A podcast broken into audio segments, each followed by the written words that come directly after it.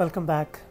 This is the fourth episode of my memories of my father. After getting the permission from my dad, I decided to travel. I had to take a train, and um, my parents didn't come to the station to say goodbye to me. Instead, my elder brother followed me. As I was boarding the train, I looked back and I saw my brother crying.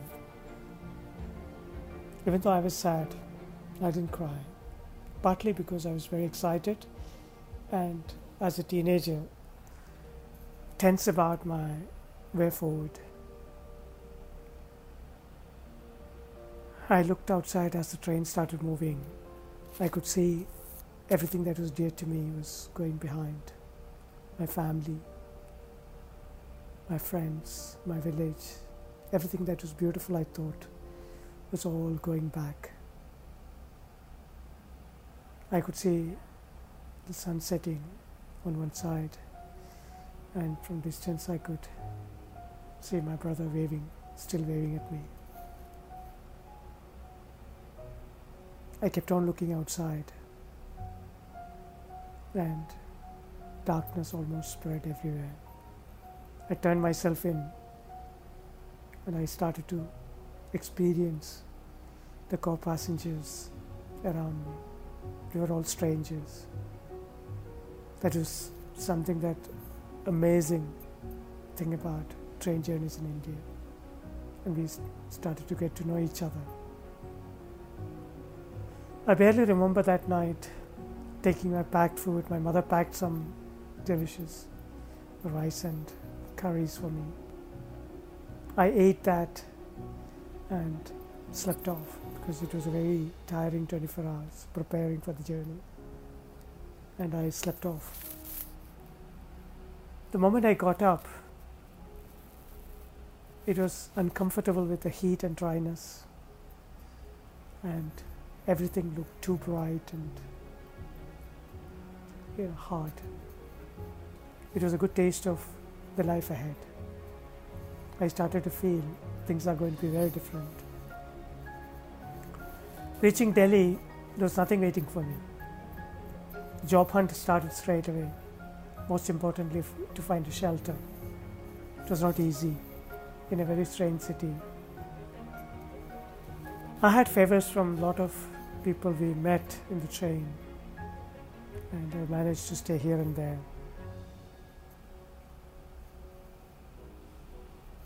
It was not easy to get going as jobs were very hard to come. And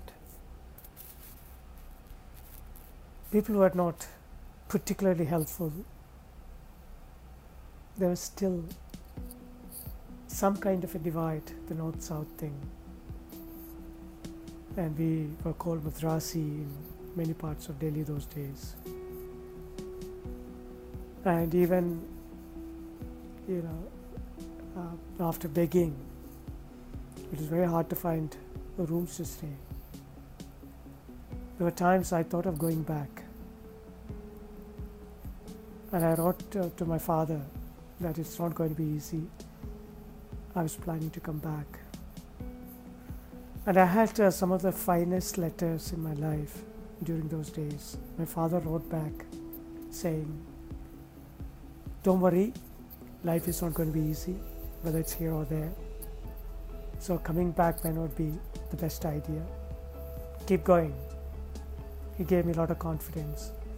His words those days meant a lot to me. Slowly, I got uh, used to it, like he said, and I found jobs. Petty, small jobs, but uh, it made me happy.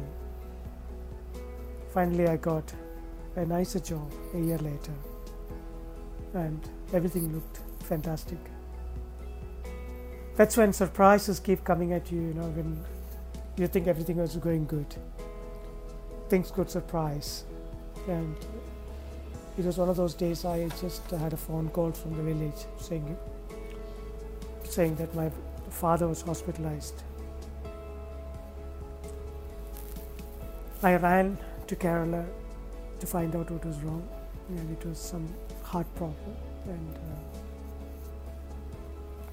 lucky enough, he was he got better very soon. I came back to Delhi. Immediately after, my father wrote to me a very special letter, something that I think changed the way I thought about my life ahead. My father, after saying so many things about his life, one thing he said to me was that we had some debts after he educated all children, including myself, and that was bothering him a lot. Maybe that triggered the bad health. I had uh, a long hard thinking about it, and I decided that I have to go out of India if I have to help my father. That was the time I started for the first time to look for opportunities to get out of India so that I could earn some money to help my father.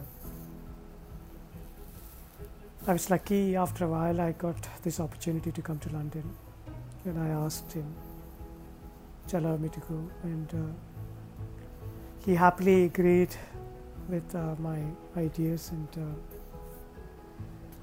he gave me the consent and uh, I came to London. Things were not easy here either. Getting jobs and to stay on as a newcomer was very hard. My father's letters kept me happy or kept me going rather. And finally things got better. In 1993, I found a partner in my life and I had the habit of discussing everything with my father because I felt or rather, I created a companionship with my father, and he was the one person I kept constant touch. And I asked him if I could marry my partner. Like always, my father never said no to me. He gave the signal yes, if you like, go ahead. That was the beginning of a new era in my life. I got married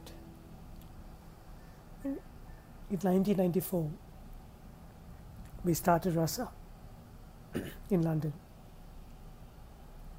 I reached out to my father once more for his blessings.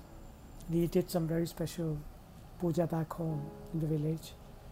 And he asked me to do the same here because there was a local temple and there was a priest available. And with the help of my friend Uni, we did a puja here everything went well, and uh, he was also extremely happy. Next year, in 1995, we organized a big Kerala festival in London. And my most important dream was to bring my parents to see the festival and to see my life after all the struggle. I invited them and they happily agreed to come that was one of the best times in my life. Bringing parents here and uh, taking them to places, even though they didn't want to go anywhere.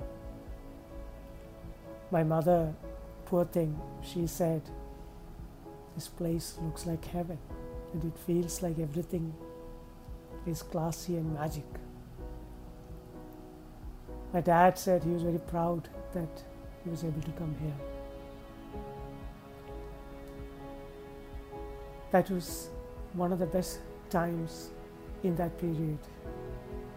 And by the time Versailles got established, my parents had the privilege of visiting me in London. And every time I spoke to him, he always asked about how the details of the restaurant, even from the village back home, he wanted to help me and always gave me the confidence to move on in my life. And I, I could say I was a very lucky son to have that kind of support system, you know, even when I was far away.